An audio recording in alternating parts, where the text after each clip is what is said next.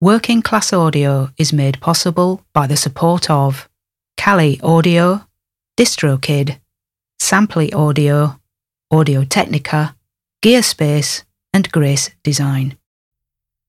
This is the Working Class Audio Podcast, session 390. Working Class Audio, navigating the world of recording with a working class perspective. Here's your host, Matt Boudreau. Thanks, Chuck. Hey, everybody. Welcome back to the Working Class Audio Podcast. This is session 390 you're listening to. My guest today is Grammy winning producer, studio owner, archivist, Steve Rosenthal, the man behind the Magic Shop in New York, who's worked on projects by Woody Guthrie, Les Paul, Blondie, David Bowie, Foo Fighters, and Erroll Garner, to name a few. And Steve has had quite an impact on a number of people, a few of which have been here on this show as guests. We're going to talk about that. We're going to talk about all kinds of things. This is a two part interview.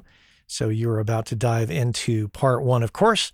You'll have to stand by for part two for next week. But very much looking forward to having him on. I have heard his name time and time again and heard a number of great things. So it was a great pleasure to get to speak with him and talk about his journey. So, Steve Rosenthal coming up here on the Working Class Audio Podcast.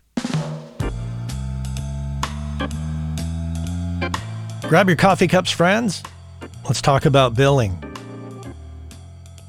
Obviously, without billing people, for our services, we don't get paid. You'd be surprised at the number of people that are disorganized in this area and they forget to bill people. And then they realize it sometimes way too late in the game. And it can be embarrassing when you're following up and you say, Hey, I was supposed to bill you like nine months ago and I forgot what I owe you. Do you remember? And it's it just comes off unprofessional and it also causes your cash flow to suffer. While billing is not the most exciting thing to do, it's a necessary thing to do if you want to keep operating as an audio professional. You know, and this is mostly speaking to those that are freelancers. If you've got a day gig or where you're uh, on somebody's payroll, it's not obviously an issue. For those of you that are in charge of your own billing, this is for your benefit. Let's talk about some do's and don'ts. Uh, when you get a check from somebody, yes, people still send checks, believe it or not. Sometimes those checks are going to have expiration dates. Don't let those checks sit around. Get those deposited in your account as soon as you can. If you get a check from somebody, first thing you do, make sure they've spelled your name correctly or make sure the, the amount is correct. Don't just cut open that envelope and kind of peek in and go, oh, yeah, I got paid, and look at the number. Look at not only the number, look at the spelling of your name. Make sure that if you've got a business name, did they spell the business name right? If not, that's your first order of business. You got to make sure that the check is correct. Now, many of us these days are getting paid by, you know, services like PayPal and Stripe and Venmo and all those variations of that concept. So it's not a big deal. Now, before you get paid, you got to invoice somebody. When you are done with a job, the first thing you got to do is make sure you make time to invoice. Document what it is you're invoicing them for, obviously. You don't want to be vague.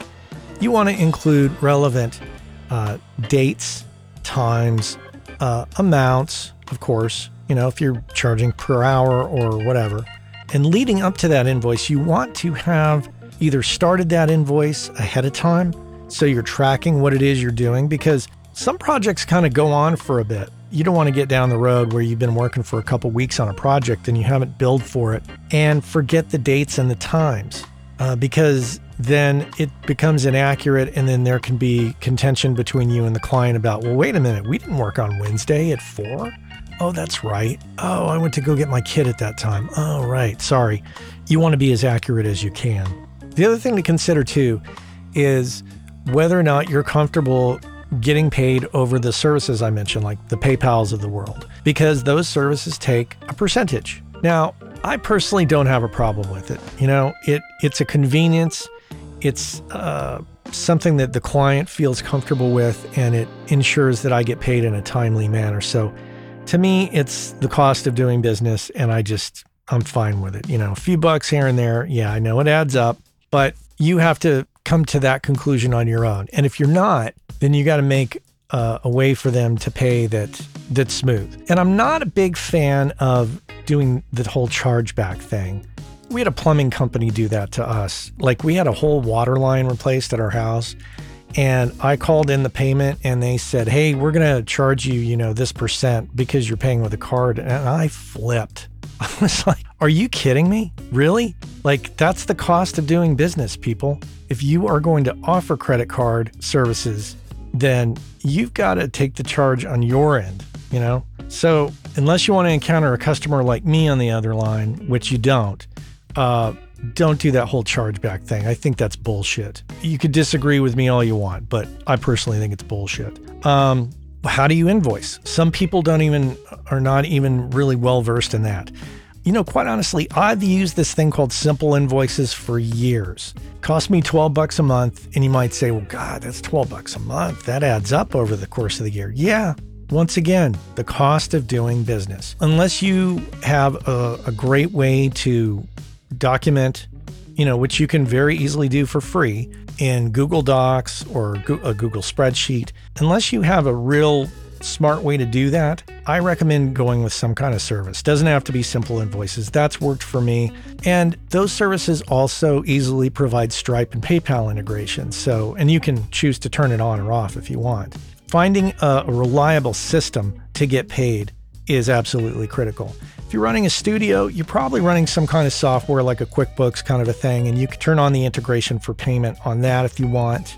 I know SharkBite in Oakland probably still does that because I haven't been over there in a while, but uh, they used to always bill me through there, which I thought was, you know, the smart thing to do. Just kind of, you know, your payment system integrated with your your your money tracking system. I thought that was cool. Also, don't be afraid to call somebody if you haven't received payment for a while you know, you don't have to be a jerk, but just, you know, hey, checking up on this. Uh, I sent you an invoice about three weeks ago. Uh, when can we expect payment? Now, once in a great while, depending on who you're dealing with, you will run into people that, that may not pay you.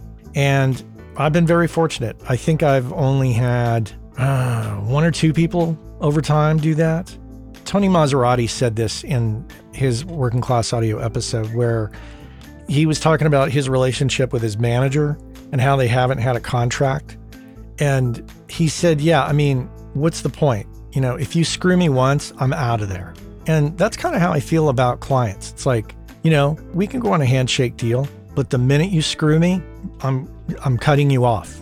Absolutely. There will be no contact, there will be no more exchange of, of stuff until you're paid up. And then once you're paid up, you're out of there because it's just that's not cool. All of you no matter what discipline of audio you're in, need to be compensated for your time. And especially when there is an agreement in place to, you know, you will do a set of work, you will send an invoice, you should get paid. And if you're not, cut ties with those people. Don't even don't even give it a second thought. It's too much stress to deal with.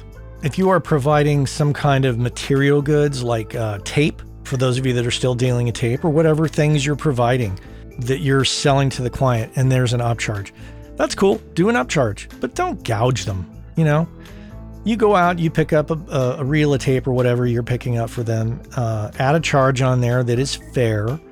Don't be a jerk and gouge the hell out of them because th- that's just, you know, yes, it's a favor that you go and pick this stuff up and you should be compensated for that time investment. But, you know, don't get too greedy here, friends.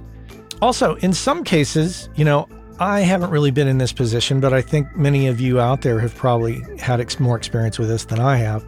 Where remember, in some cases, you can not only bill for yourself, but you can also bill for your gear. Now, don't get any crazy ideas. Don't try to go off the rails here with this. I think in industries where that's common, I think mostly in those of you who are, who are, possibly working on film sets, I think you do some kind of deal like that. Feel free to reach out, Matt at workingclassaudio.com, and correct me if I'm wrong or kind of give me some clarification on that. But in some cases, that is a deal. And uh, make sure you do that. Make sure you are paid appropriately. Also, one last thing to consider before I sign off on this is deposits.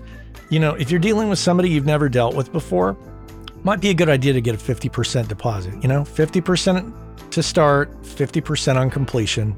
Kind of, you know, gets the cash flow going, but also kind of gives you a little bit of insurance on an unknown client. Now, with my clients that I've known for many years, I don't do that. I just bill them when I'm done and they pay me the full thing and it's not a problem. So, those are my thoughts on billing. And if you have any great ideas that you'd like to share with me, obviously, matt at workingclassaudio.com. Send me some tips. Love to hear from you. That's my rant. Thanks for listening. Most of you already know about Grace Design and have known about them for years. Uh, they've been around since 1994. It was started by the two brothers, Michael and Eben Grace, who still run the company to this day. And you already know that they make incredible sounding products for us all. What you might not know if you don't know them is that Michael and Eben are two of the nicest people on the planet, easily approachable, very knowledgeable. You might have met them at a trade show and experienced this. Without a doubt, it's one of my favorite companies out there in the world of pro audio. You m- might have heard me a few times talking about the Grace 908 Atmos controller. I think the most elegant solution, if you're going to be doing Atmos, that is the best solution out there, as far as I'm concerned, hands down. And prior to that, I was using the Stereo 905 controller for many years. Not only that, but most recently, I have used their 108 mic pre's to do the Room 219 combo jazz record that you might have heard me talk about. The point is, is that they check all the boxes for me. They're incredibly nice people. They make incredibly great products. They're located here in the United States in Lyons, Colorado, and employ employ a number of people. They're the epitome of a small business here in the US, and I just love that whole thing. So, if you are in the market for mic preamps or instrument preamps or monitor controllers, this is the company to check out hands down. If you don't know about them, go to gracedesign.com, check them out. And if you're in the market for any of those products, you absolutely have to consider what they offer because what they offer is superior build quality and sound quality. And those of you who bought their products in the 90s that are still using them, you know exactly what I'm talking about. So check them out, gracedesign.com. I know the business of audio is a frustrating one sometimes. The audio part's pretty pretty fun, but it's the business of it and the career part of it that's a little challenging to many of us. I can completely empathize with that. And if you thought to yourself, God, I wish I could talk to somebody about this, you can do that. You could talk with me about it. As a matter of fact, you can book me for a coaching and consulting call over Zoom very simply. Just head on over to workingclassaudio.com. If you click on the menu button at the top of the menu, there is a link that says Coaching and Consulting with Matt. Super simple. Click on the link, book me in for an hour on a Zoom call, and we will discuss your particular situation and I will help you get refocused, re inspired, and figure out what is the best path forward for you. If your situation requires a little more extensive conversation, we can absolutely book a series of calls and, like I say, get you focused and get you moving forward. I've been there, and when you don't have anybody to talk to about it, it's a little frustrating. So head on over to workingclassaudio.com, click on the menu button, and book yourself in for a Zoom call with me. And we can sit down and chat, coffees in hand, ready to tackle the business of audio together. Let's get to it. Steve Rosenthal here on the Working Class Audio Podcast. Steve, welcome to the podcast. Thank you very much for inviting me. You are held in high regard by two former WCA guests. That would be Rado Peter and Jessica Thompson, both who I think you know. Yeah, both of them are really wonderful people and great engineers. And I'll put a link in the show notes to both of their episodes for the audience. Yeah, they have both just spoken very, very glowingly about you. And in fact, Rado said because of your sponsorship of him, he was able to work as an audio engineer in the US and that helped him really get his start. Yeah, well, he was really a remarkable kid and I was happy to help him. I, just I got to see him, believe it or not, a couple of weeks ago. He was came to the city to see one of his daughters who goes to school here. Mm-hmm. And so he, he came to my place in Dumbo and we got to hang out for the first time in a long time. It was really great. And he's really great and he has amazing ears. In the old days, he he worked in both places. He worked at the magic shop and he also worked at the living room. He was the first live sound engineer at the living room. My wife Jennifer Gilson and I also own this music club called the Living Room for 16 or 17 years actually and Rado was one of the first engineers there. And as for Jessica, It's one of my life's pleasures to have sort of helped her along the way. She's brilliant, will continue to be brilliant. I still work with her on projects. I worked with her on a project uh, over the last couple of years. So she's just great. I send any type of restoration work to her by default. People ask me, I say, go to Jessica. Yeah. She just really has great ears. We did this large project over the last couple of years restoring Erroll Garner's legacy. We put out, I think, maybe 15 Garner records over the course of the last two years, including a big, beautiful, enormous box set last year. And the mastering for those projects were split by Jessica did half the record and Michael Graves did the other half of the record. He's another really brilliant mastering engineer. He has a place in Altadena. So yeah, I love to be able to keep working with Magic Shop alum if I can. Well, let's take it back a bit and get your backstory. Where did you grow up? I'm from the city. I've lived in the city almost my whole life. I grew up in the Bronx. I lived in California when I was a young hippie for a while, and then came back to live in the city and start to work in the music business here in the city. How did you get involved in the world of audio? So it's a kind of a, a, silly story, but I had two friends who got a development deal. I don't know if they do those anymore. I wonder. But I guess YouTube is the new development deal, right? So mm-hmm. the record companies don't actually have to spend money anymore to develop artists. They just count how many YouTube hits they get. But but back in the old days, they gave these development deals. So two of my friends from the Bronx got, I think, five or eight grand, I forgot what it was, to make a record for CBS, I think it was. And one of the strange caveats was that the studio that they could work in was in Colorado. So I hitched a ride with them to this studio. It was owned by one of the musicians in this band, Firefall. He built a studio in Boulder. It was just beautiful. So I went with my two friends to Boulder, and while watching them make this record, I really fell in love with being in the studio. I really, at that point, was a guitar player and a singer, but after spending a couple of weeks making a record with them, Gary and Matthew, I really fell in love with the idea of being in the room and being in the studio. So when I came back from there, uh, at that point, I was driving a cab in the city. Mm-hmm. So I was like, well, I, I got to figure out something else to do. So I decided to enroll in an engineering school. Now you have lots of choices, right? Of fabulous oh, yeah. programs, Full Sail and NYU and Berklee. I mean, there's just so many wonderful places where people can learn and young kids can learn how to be engineers. But back in the dark ages, there weren't a lot of schools. So I went to this place called the Recording Institute of America.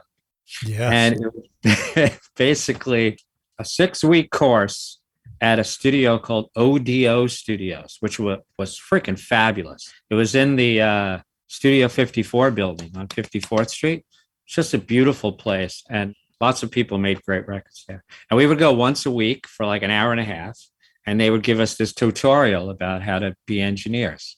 So that was sort of how I first began to think about and be a part of the studio world. You were driving a cab at what year was that? 1974, 1975. Wow. A very different town then. Yeah, and I was a really bad cab driver. I mean, I I sucked. I was really bad. First of all, I was, you know, I'm weird to say this because now I'm a grown up and I don't do this, but in those days I was pretty stoned all the time. So I was really just the worst cab driver. And it was before GPS, right? So I got lost all the time. I was just terrible. So I needed to, to figure out a way out of the cab driving business. And I decided to try to see if I could work in the in the music business. So you went to this recording school. What came next? Where did you take that? Well, so I tried to get a after I got my diploma. diploma. Got my diploma yeah. from there. In air quotes. I tried to get a job, and of course, I was way under. I, I, I didn't have enough experience to get a real job as a studio engineer, but I, I did go. I walked around and I went to all the great classic studios at the time to really try to find a job. Couldn't find one. And I probably went to 15, 20 places. I mean, back then there were many, many studios in Manhattan, many great places. So I walked to all of them and and tried to get an interview. And if I did, tried to get a job. Really couldn't. And then one day I was sort of at the end of my rope and I just decided to go to the yellow pages.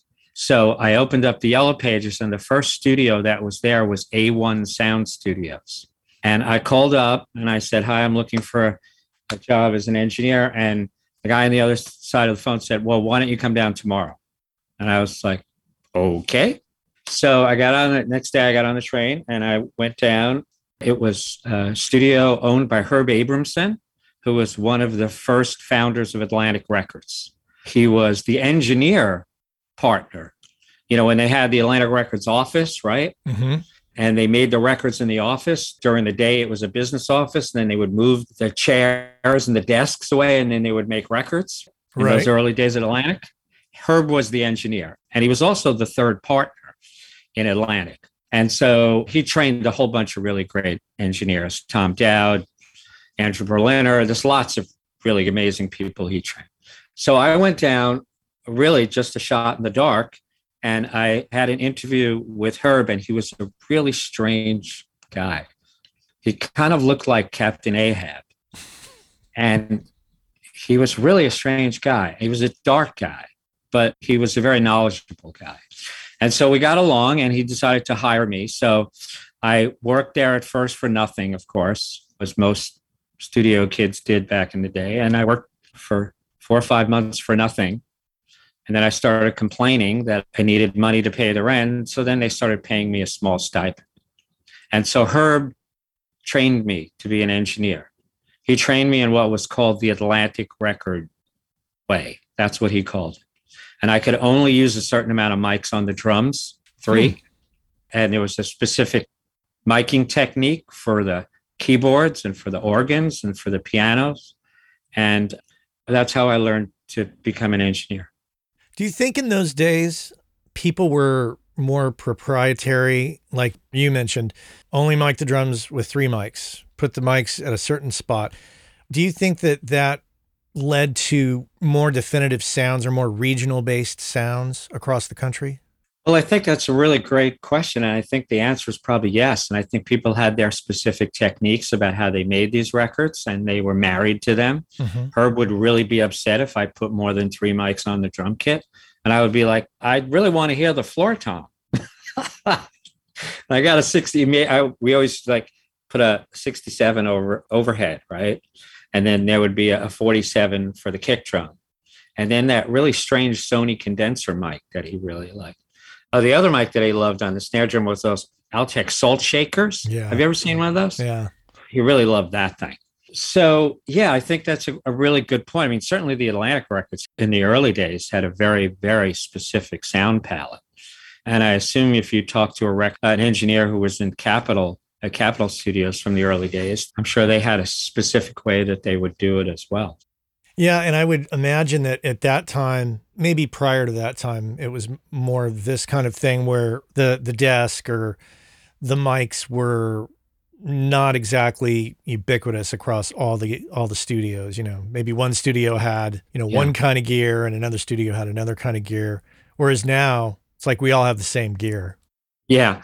Well, Herbie had bought the Atlantic Records console, and it was this big black tube console with rotary pots. Mm. And also the faders went in the opposite direction, which something I experienced later in life when I bought my Neve.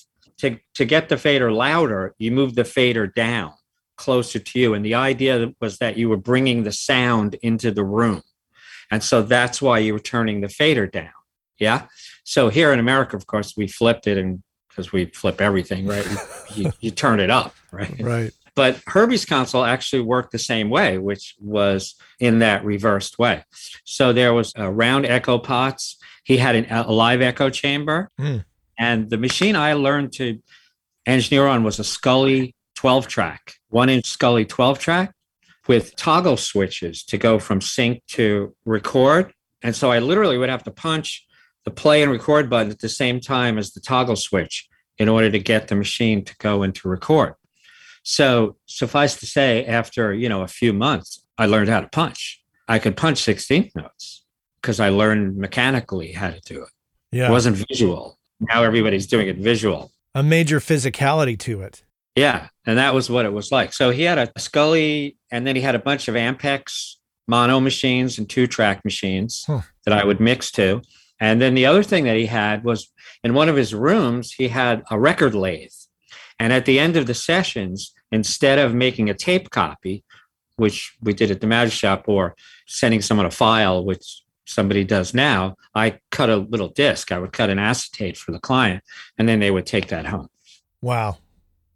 Very interesting. Did you ever get frustrated financially being there thinking, how am I going to survive? Oh, hell yeah. Because at first I had to keep driving the cab. And Mm. as I made it pretty clear, I was a really bad cab driver. So eventually I got to the point where I just sat Herb down and I said, Well, if you really want me to continue this, you need to pay me enough so that I can pay my rent and buy food and get an apartment and all that stuff. And so he agreed. So where did you go from there? So I worked there for a number of years. It was a really amazing apprenticeship. Mm-hmm. and I learned I learned so much about the record business from him, not just the studio business, but the record business because he had had a very interesting ride, and he was an outsider, and he remained an outsider. What business things did, did you take away from him? Well, I think I I try to be happier than him. That's first of all. Because he was really not a happy guy. You know, the music business has fucked me over pretty seriously. right. number of times. And I, get, I can get really dark. But in remembering what it did to herb and really changed him so that was one lesson i learned. I, I wanted to be sort of more settled and, and a bit happier about being in the music business and, and riding the ups and downs. So i worked there for a number of years and then we sort of parted ways. We had an argument about a record that i engineered and didn't get credit on. It was a record by otis blackwell I actually bought the record a few weeks ago at my local record store, and my name is still not on it. So I, I mm-hmm. was really upset about that. I mean, I don't know, maybe it was silly, but I was upset. I engineered the record, and I, you know, I wanted credit. So we got into an argument about that, and and I left.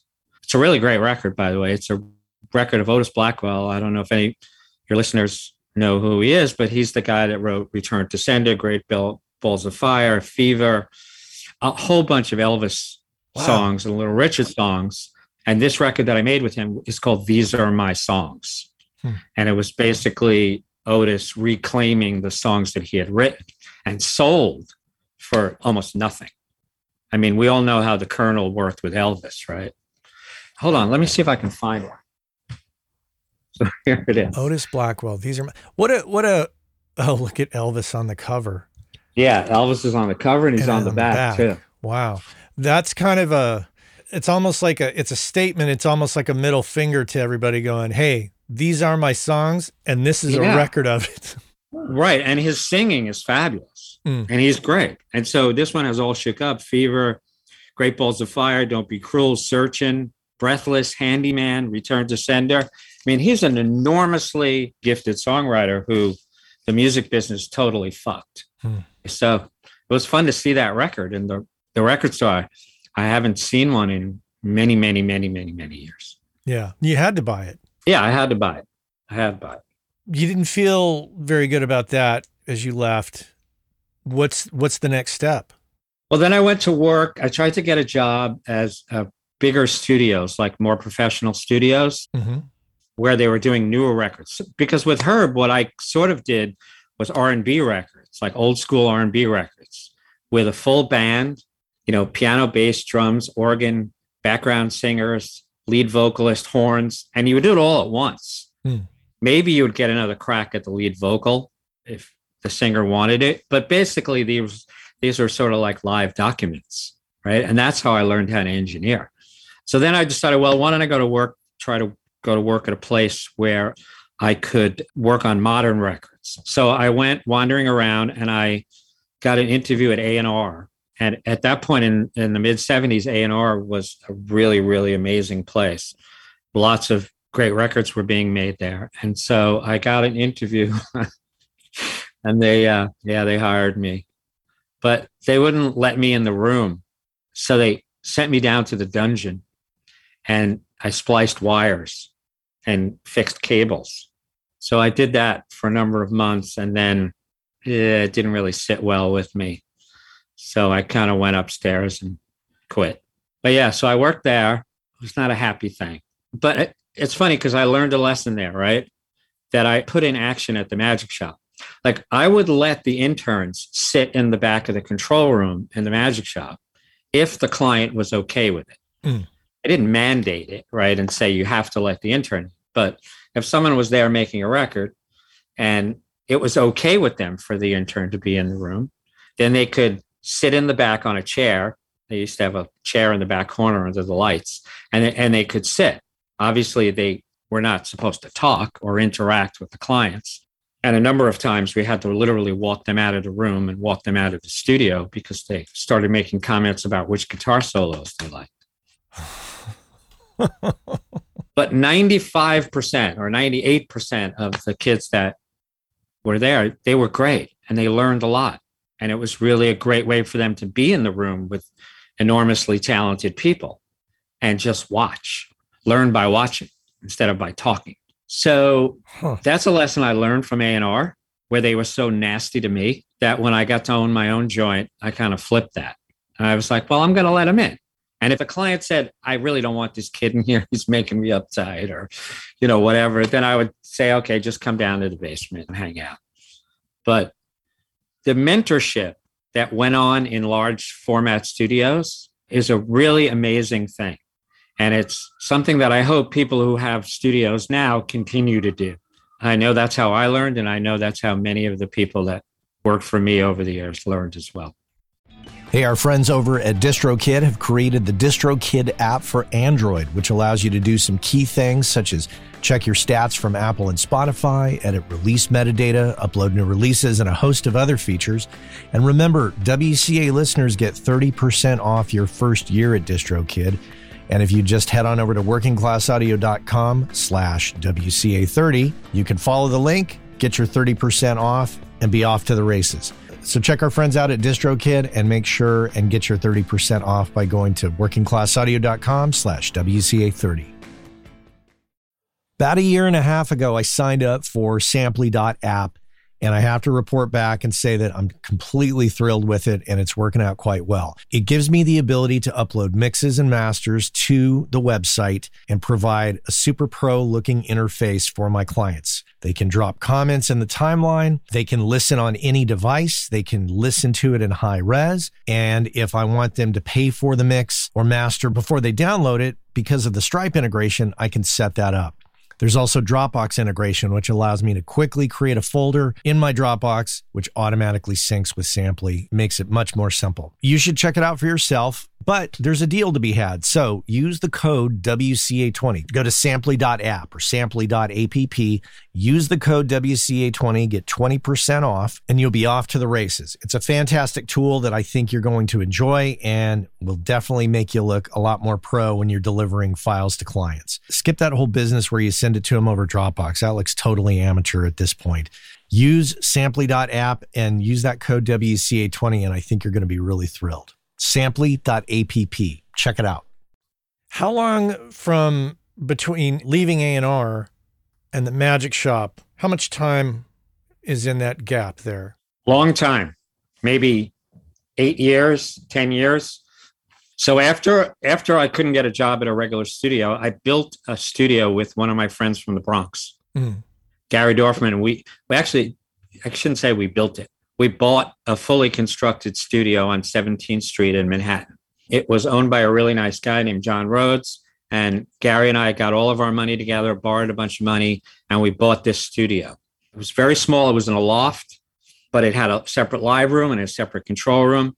We couldn't afford to buy the gear that he had. He had 24 channel gear. We couldn't afford that. So we put in eight track stuff. So we had a, a whole Tascam set up, but we did have a live room to make records in. And that place was called Dreamland. And we opened that up in 1978, I think it was. And I stayed there until 1984. Huh. For the first years I lived with my first wife, I lived on the other side of the loft. It was really great. Oh my God, it was so much fun. I used to do, I used to get up, have a cup of coffee, and do the sessions in my bathrobe. Really. Wow. I did many sessions in my bathrobe. It was just fucking great. So half the place, or 60% was the studio, and then the other 40% was a living loft. And when we say you bought it, you bought the business or did you actually buy the physical space? Well, we couldn't afford to buy the floor, but we bought the fixtures, it's called in New York City talk. You sort of buy the fixtures that were built into the space. Hmm. So John has spent a bunch of money doing this construction to build these rooms. And so we bought basically those fully constructed rooms from him. And then you rent the space, And then we rented the space. Call it buying the fixtures. buying the fixtures. Okay. Right. That's a great way for prior studio owners to get their money back out of the out of the deal. Yeah. So when you when you bail, you can just turn around and try to sell it if you're lucky. If the landlord doesn't steal the fucking place. Late 70s, early 80s. Okay, so that's around the time you said you had Tascam gear. So TEAC had, I think, transitioned into Tascam gear. So we were seeing a lot of eight tracks, quarter inch, half inch. Yeah, these were half inch, half inch eight tracks, 80 dash eights. Then later they made 38, 48s, and 58s. And then Otari made one. That's right. I've been working on some Sonic Youth archive tapes, and I, I got a really good Otari half inch that I just used to make these transfers because they they had gone into a studio at some point to make eight track demos. So the two manufacturers basically were Otari and Tascam. For those of us who couldn't afford Studers, this is sort of where we went. yeah. And the gear worked great. And we made a lot of great punk rock records and a lot of new wave records. That was kind of the clientele that the studio had. Did you learn any valuable lessons out of that experience? Yeah. I mean, it was amazing to be responsible for the studio and the rent and the upkeep of the gear. It's a big transition when you go from a hired person, hired staff, and it, you leave at one o'clock in the morning, and then you're done until you got to go back there at noon, right? You don't have to worry about all this other stuff. But when you own your own studio, it's completely different. So that's a really hard lesson that my partner and I learned really quickly. You have to make the rent, you have to get paid Con Ed. There's things that have to be taken care of. And as much as you want to use the studio as your own private playpen, you have to figure out a way how to make a living. How did your living that you were making compared to when you were at the prior situations? It was much better. I was a much better manager of the studio, I think, than Herbie was. And we were busy. We did a lot of great things. And Fran and I ran a record company out of there, and we had a new wave record label. We put out a whole bunch of records. We were busy. It was a really fun, you know, the internet allows for independent artists Mhm. to somehow have an entrance way into the music business, hopefully.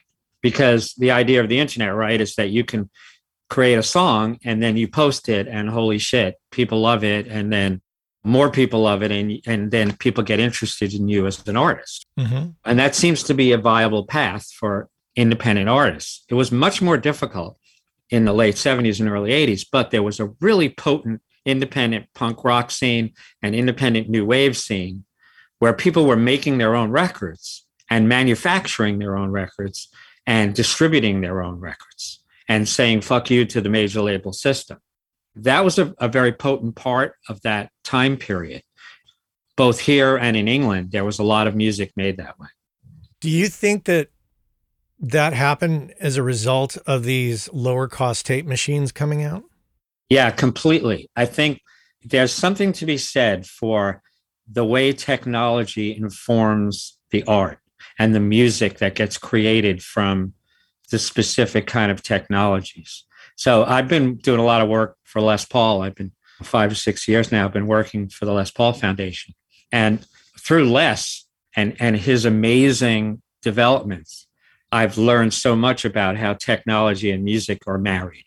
And it follows through to further decades and it followed through to what you just asked about in the late 70s and early 80s and now it clearly follows through now to the bedroom studios where everybody has pro tools or garage band or whatever it is that they want to use and are making records in their in their bedrooms so Yeah. there is a complete connection between technology and the music that comes from that technology.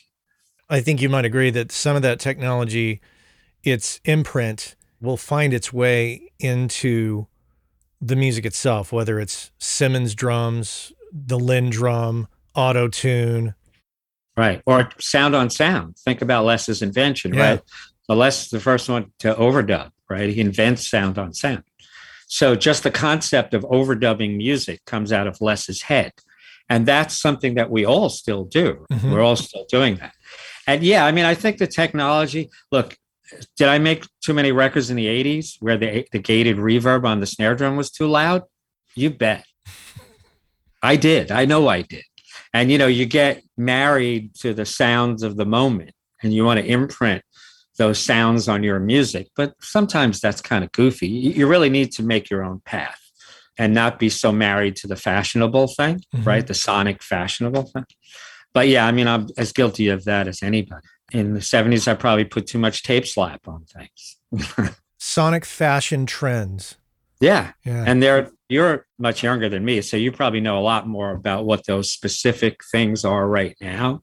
But yeah, it's a funny thing how married creation the creation of the music is to the tools that you use to create them. yeah. So that if you think about it, and I, I do this with an artist that I produce, I tend to like to make the newer records that I make. I, I just last year I made a record with Woody Guthrie's grandson, Cole Mm. Quest. It's like a bluegrass record. He's really great. He's got a great Brooklyn bluegrass band. Tom Camuso mixed it. He's a an ex Magic Shop guy who owns his own studio in Brooklyn. It's a really great place. I go there all the time. When it came to making the record, I was like, let's play the record and sing the record, and then we'll fix the things that we need to fix. But instead of going, okay, I'm going to do it one instrument at a time, let's do the drums first, then we'll add the bass, then we'll add the dobro. I was like, that's not sort of the way I like to make the records. I sort of like to make the records, it's, it's sort of like a picture, it's like a document of what the artist is doing. Yeah. Of course, you have to have artists that are worthy of getting their picture taken. right. Right. And I get it. I get some people are young and they're new and they're figuring it out. And so they got to do stuff a million times. I get that. But just for me personally, I tend to like things that are more documents as opposed to studio creations. It's funny for a guy that owned a freaking recording studio for almost 30 years, right?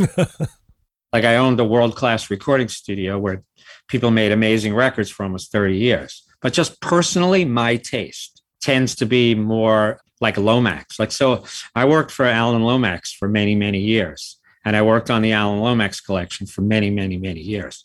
And I think that had a really big impact on how I make records.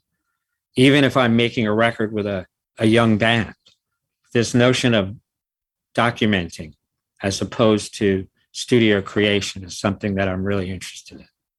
Just to finish off on the thought of the technology, depending on the format things are recorded to, that has its own character, whether it's a, a, a four track cassette or a half inch eight track. All of those have their own, once again, imprint and help to cement that performance, create that document with a very particular character on it, just like, you know, maybe a wax cylinder did back in the day. Yeah, I think that's very true. I mean, one of the things that I love to do with all the restoration work that I do, and I think both Jessica and Michael agree, is that when you're doing the restoration work, you need some leave some of the original sonic artifacts in the project. It helps you to learn when it was made in an honest way. And not all of it is unnecessary or sonically abhorrent. Yeah, there's sonic cues. Yeah, it's like that's a good way to say. it. It's like a it's like a historical cue to say, okay, this is when this record was made. And yes, it had certain limitations. But you know, it's funny because people are still very much enamored with records that got played as opposed to studio created, yeah?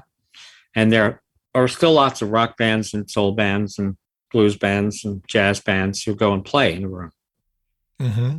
I know the music industry is plug-in based now. Like most of the money that the manufacturers get is about software. Oh yeah. I mean, it's not really like going to AES. It's not like we sit there and there's like 30 console manufacturers. So I, I get that there's a real financial imperative for the manufacturers Mm-hmm. To push this whole software version of the studio. But I think it's good for people to look at different alternatives to that. Yeah, I always find it intriguing. I've got a very small vinyl collection, and most of the stuff I collect is jazz stuff. And when there were performances done at, say, clubs, to me, it's like a little time capsule. And I don't even think about the audio technology involved. I just like look at that record, listen to it, and think, wow, I'm time traveling here to that point in the 50s at this club in New York where this famous jazz person was doing their thing and listen, it sounds like what there's 60 people in there at most. That that just intrigues me to no end to hear that stuff. Yeah, yeah, it's fabulous. And it sounds like you like it. It's like it's okay. I should say that the things that we can fix that interfere with the performance, hmm we should fix.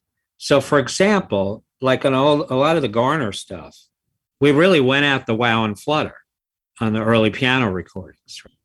And sometimes we would use the plangent process, and sometimes we'd use isotope. We really went after it because the wow and flutter compromises this piano tone. Yeah. So if I can fix that, I'm going to try to fix it.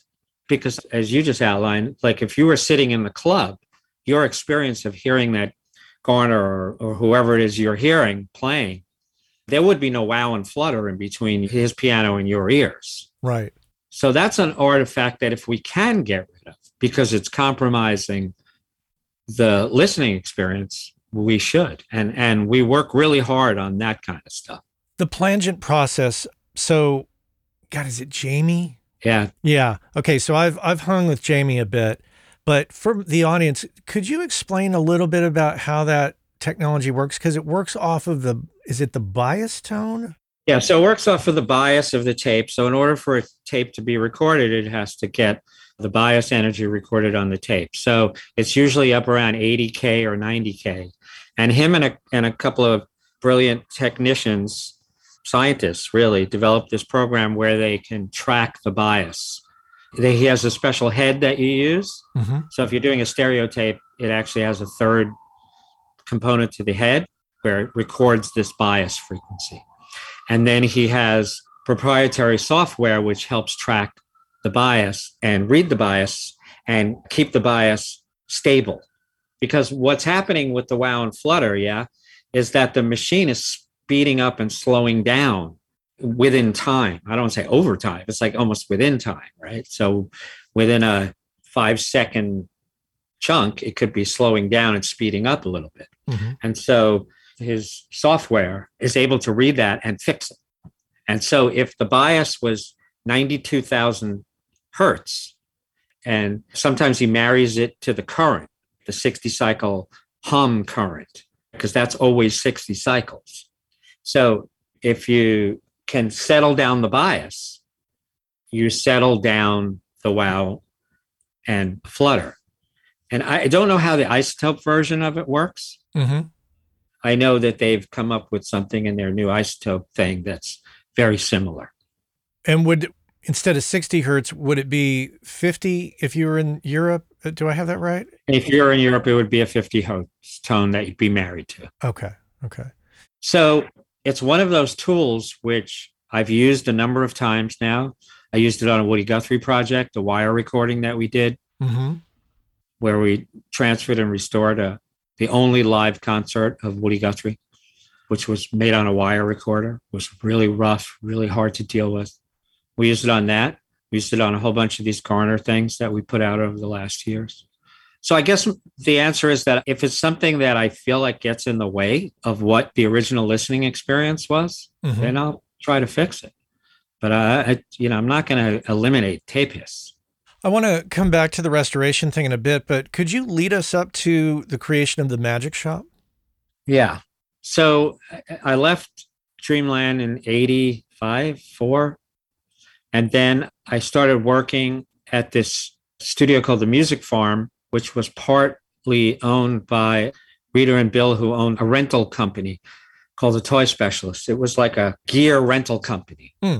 So you, if you wanted to rent a 47 or an 87 or a new synth or any kind of gear, tape machines, whatever, you would rent from them. There were a whole number of them, even into the early O's. I think they were functioning. So they had a place, and I and they, it was attached to a studio, and so I started running a studio there. And then it, at that point, I decided I had enough clients and I was busy enough that maybe I should have another studio again. So that's when Fran and I tried to work out a way to start a new studio. So that would be 1988. Okay. And that new studio would be the magic shop. Right. And then so that studio became the magic shop.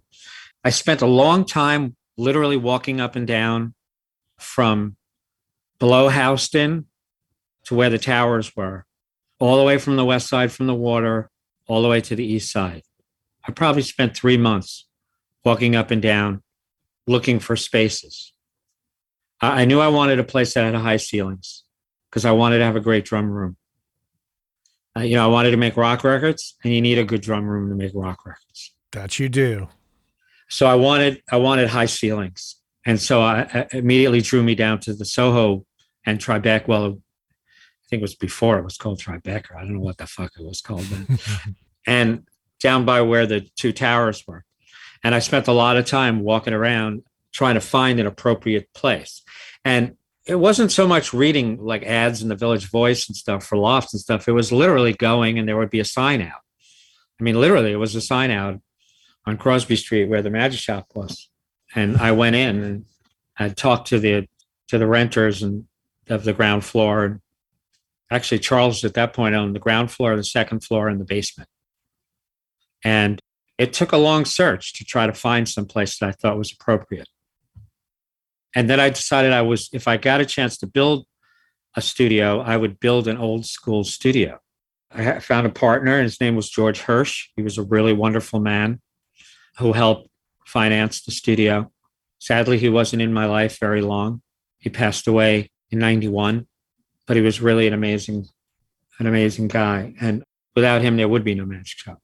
But I decided I, I wanted to build a large format room. And also, I decided that I wanted to build it around a classic console because during my work with the toy specialist gear, I fell in love with the 1073s and the 1079s and the 1066s.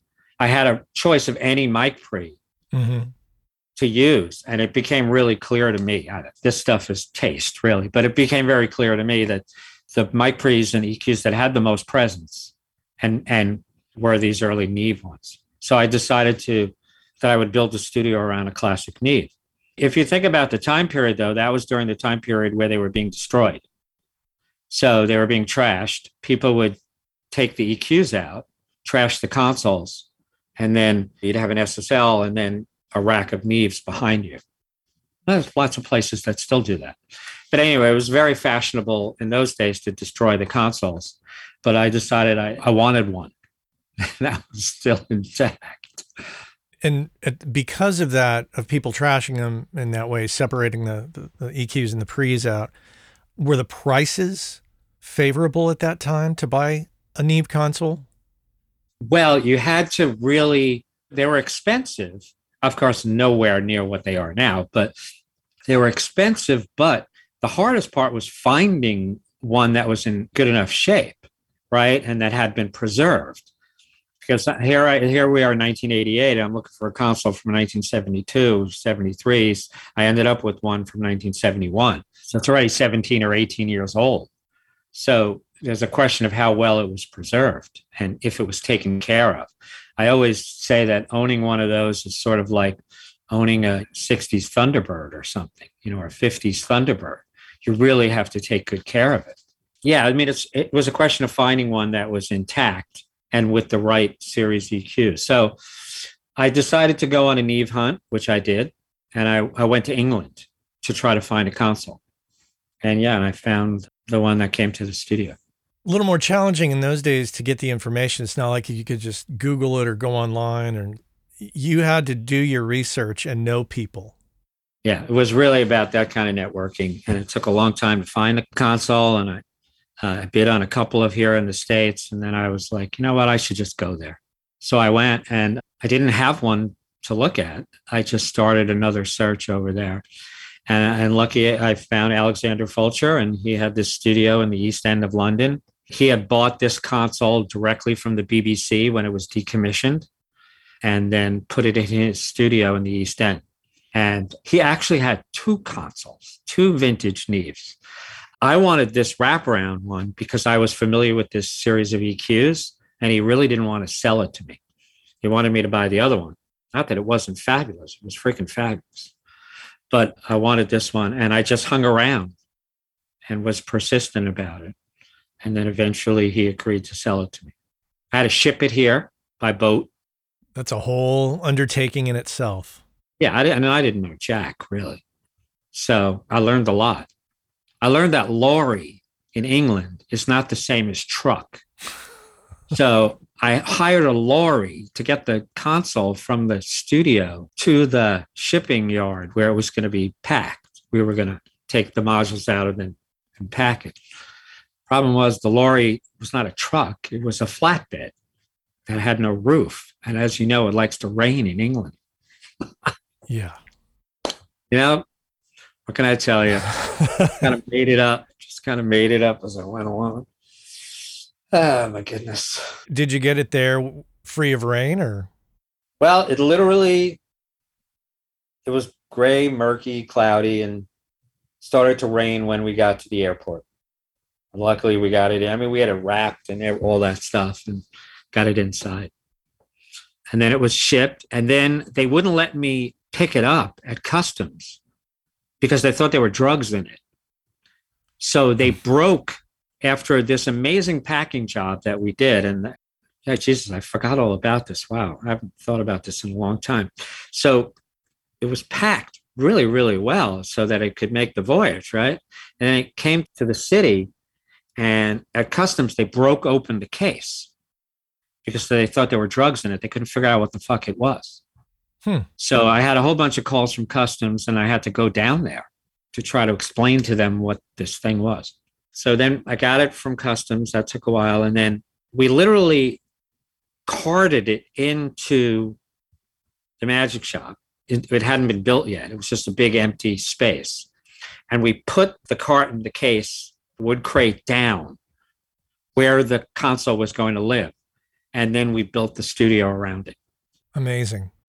Our friends over at Kali Audio have just introduced the brand new LP UNF system, which is meant to give you everything you need from a studio monitor in a package that you can basically set up anywhere. And the system is specifically designed for your desk. So no matter how else you're using your desk, reflections from the drivers to the desk to your ears are accounted for giving you a perfectly clear picture of your mix that you can rely on to translate well. Whether you're putting them on stands behind your desk, on a desk away from walls, on a desk against a wall, on a desk on speaker stands away from the walls, there's a number of configurations and they have settings on the back to accommodate all of that and more. And if price is a concern, never fear. They're priced at 299. That's right, pretty affordable. Head on over to kaliaudio.com and check out the new LP UNF. Steve Rosenthal here on the Working Class Audio Podcast. That is the end of part one. Make sure to catch part two next week. Thanks so much for being here with me today. Hope you enjoyed the interview. And uh, remember, guests are the fuel that drives this show. So if you have a guest suggestion, go to workingclassaudio.com and there'll be a guest suggestion form. Fill it out, send it over. We'll consider your guest and we'll either have them on or we won't and we'll just have to see what happens, right? But that's all for me today. Want to thank my crew. That includes Anne Marie Plo on the editing, Cliff Truesdale on the Working Class Audio theme song, and the great Chuck Smith there at the beginning of the show. Connect with me on LinkedIn. Reach out if you have any questions, matt at workingclassaudio.com. And until next time, take care. Hey, I know many of you are aware of this, but for those of you that aren't aware, Working Class Audio sponsors the forum over at gearspace.com called Audio Life. And quite simply put, it's a place where audio professionals can go to talk with other audio professionals about things other than audio gear, including life hacks, work life balance, health and hearing loss. You know, if you want to talk with other audio professionals who can identify with what your lifestyle is like and how it relates to things going on in the world outside of audio, this is a great place to go and check out. So head on over to gearspace.com, check out Audio Life many of the same topics that we discuss here on the show on gearspace.com. So check that out.